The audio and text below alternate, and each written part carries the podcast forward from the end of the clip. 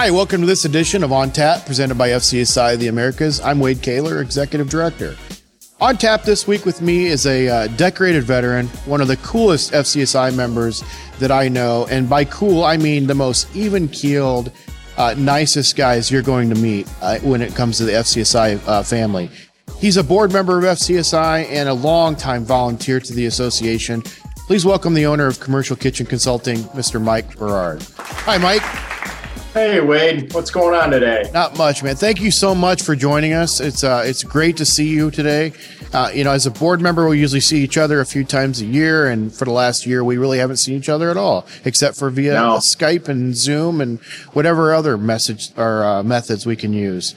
Yeah, it's been kind of weird. So sure. for for our our series, uh, especially this first season, we're just kind of getting to know our members a little bit um, within FCSI, and so I'm starting off everybody with kind of the basics, and and that is, how did you get your start as a food service consultant? I mean, what was your path to the consulting industry?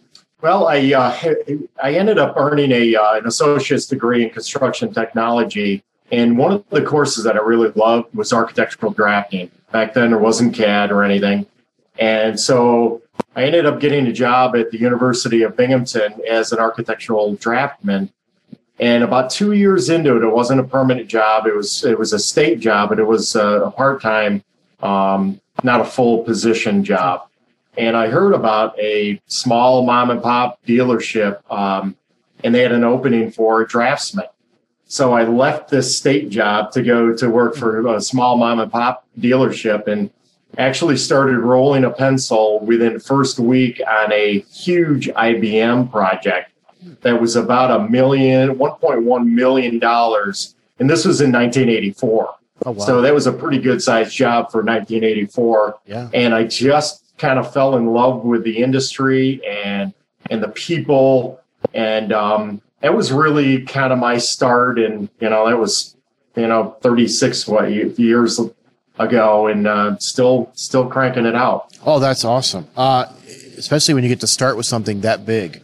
Um, yeah, exactly. It was overwhelming though. I at first, you know, I think there was like 26 sheets of Wow. drawings, and back then you had a, the electric eraser Yeah, with a little template, and so if you changed one, you had to go to all the other sheets to change and made a modification. It was it was interesting. it was definitely uh, uh, thrown into the fire for sure. Yeah, first. Yep, Um, definitely was. with, with your firm that you've got, is there any specialties that you stay within, like segments of the industry? Well, um, I'm a service disabled veteran, so we're set up as a service disabled veteran owned small business. Okay. uh, both through CVE, which is the federal government. Um, we're under New York State and applying for Pennsylvania right now. Um, with that, it allows us to, there are some set aside, uh, with SDVOSB set aside projects with the VA that we team with other architects and engineers that are SDVOSB, have an SDVOSB status. And, um, and we team up with them. Um, with respect to other projects and things, I, we, we generally do a lot of healthcare, design a lot of healthcare projects. Um, K through 12 is pretty steady right now, but I like doing unusual projects, you know, because it, you get caught in the, it's not cookie cutter, but it, you get caught in the, the same thing kind of over and over and over with, with a, like a typical K through 12 school. Um, so we like to do different projects. Um, Okay. One of which we, it appears that we're going to be in the um, FCSI's uh, project showcase uh, this year.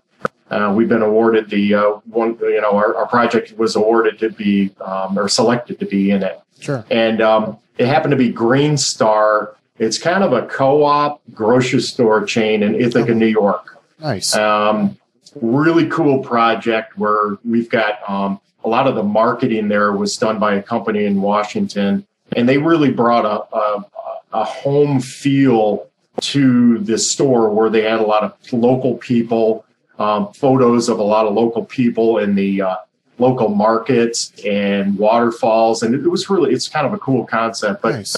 in that we ended up designing the commissary kitchen uh, did all the beverage cases all the cheese cases all the frozen food um, all the merchandising and displays. There's a sushi station, um, deli station, uh, you know, coffee uh, station as well. So we really that was kind of a cool job nice. to really get involved with um, with Green Star on. Nice. What did your experience in, in your military uh, background teach you about food service? Really, you know, attention to detail. I think was the was the biggest thing. Um, one thing about food service, it's it's an assembly. You know, that the whole space you have to organize. You have to really sit down and talk to the end user and and find out what their concept is, and then try to blend the equipment and the space into their concept. Um, the other thing is really uh, listening. You know, one of the things that I at one point I was a commanding officer for about 650 uh, um, sailors, and one of the things I learned was you listen to people. You make a decision based on the scenario or listening to them, um, but it was really listening to people that have have knowledge and expertise and then kind of blending that into your whatever your response or, or uh, decision is going to end up being. Nice. I never had the chance to serve in the military. So I, I have to ask this: What was what's the feel like the very first time you put on your your formal dress uniform and look at yourself in the mirror? It, it was actually pretty cool. I was in the Marine Corps. Um, I had been in about two and a half years. Uh, go went from Iwakuni, Japan to uh, Camp Lejeune, North Carolina, and I was a pretty sharp kid and and fit. And I ended up getting selected to be on the uh, Camp Lejeune base color guard detail. And there's four people on the detail, and then four were supernumerary in case something happened to the other four, uh, the original four and I ended up being uh, honored enough to carry the American flag. Um, and that's when I got my full Marine dress blues. I was a corporal at the time, which is an E4.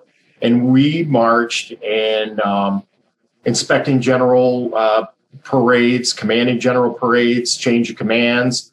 We did a governor's uh, inauguration. Wow. Uh, the greatest part of it was we ended up being chaperones for beauty pageants. and that was awesome. I'm telling you, we had such a good time. Nice. But that that was, you know, and, and even even when I retired, uh, I ended up being in the Navy Seabees um, and retired as a chief warrant officer four in my full dress white uniform. And, and, and I was just so proud to be in the military and to, to really have accomplished um, what I accomplished in the uh, uh, you know, in the service. Not only that, but I think it was more. I, I, ended up being more of a mentor towards the end, and that I think probably was the pinnacle of my career. To be honest with you, nice. Just helping others develop and then come up through the ranks, and they're still in now. A lot of them are. Nice. Speaking of, of, of mentoring, what, what would you say your greatest piece of advice would be to anyone thinking of becoming a food service consultant? That's a good question. Um, number one, I really think that you need to enjoy what you do. Yeah. If you don't enjoy being in the food service industry or, you know, whether it's project management or a CAD or Revit operator, um, whatever the position happens to be, if you don't enjoy doing it, you're never going to be happy. Right. And you're, you're never going to put your, you know, heart and soul into it. So I think that's the first thing. Uh, the next thing is, and I mentioned earlier, you just you got to listen to the client. You got to understand what they want, what their concept is, and um, and then put the pencil to paper, right. uh, type thing. Nice. What is the one thing that nobody would ever guess about Mike Berard? What is like? What's that secret or that hobby or that habit that you've got that nobody would ever guess about you? Honestly, I, I don't know. I mean, I, I'm a hunter. I like I like to hunt. Um, I uh, I was on the um, I was honored to be on the uh, Navy rifle and pistol team for almost 20 years, oh, wow. um, and we traveled around the country uh, shooting competitively against the other branches of service and civilians. Yeah. Uh, we, went, we went to the national uh, um, matches. Um, that probably, you know, out of that, I learned a lot about myself and uh, mental imagery and, and things that help me relax. Yeah. You know, when, when I get into a situation where I'm in front of a big client or something, there are things that I learned when I was shooting to be able to calm myself down. I understood yeah. how to do that a- after a while, yeah. and um, and what to think about if you're going to go in for an interview. Yeah. You know, it's all about that you know process on doing things over and over and over and thinking about it. And again that mental imagery thing you, you actually sit down and you go through close your eyes and, and go through the different steps that you were going to talk about and why your business you know why they, they should select you type sure. thing. Sure. so I, I would say it was the you know the rifle and pistol uh, competition. Nice well, that's all the questions I've got, uh, the formal questions it is. But I, I do like to end every interview with something uh, a little fun um, so I've gone through and created a uh, set of questions based on the Would You Rather game. And so if you're game, I'd like to go through some of these questions to find out what Mike's personality looks like. Sure. You ready? Go for it. All right. Would you rather be covered in snakes or bees? Bees, without a doubt. You'd rather be able to sing or be able to dance? I can't do either, but I'll dance first. Would you rather own a restaurant or own a dollar store? Um, probably a dollar store. Would you rather give up TV for a year or give up the internet for a year? TV. Would you rather be able to teleport anywhere in the world or be able to read minds? I would like to read minds. Not sure I want to hear what the mind has to say, but I, I yeah. would, I'd like to read minds. Have all the traffic lights you approach turn green or never have to stand in line again?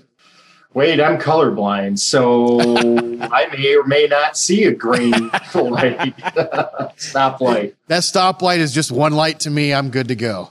Very yeah, yeah, exactly. Would you rather see your future or fix your past? Um, I have no regrets about my past. All right. I would rather see my future. All right. Would you rather have unlimited first class plane tickets or never have to pay for food at restaurants? I would rather have unlimited plane reservations.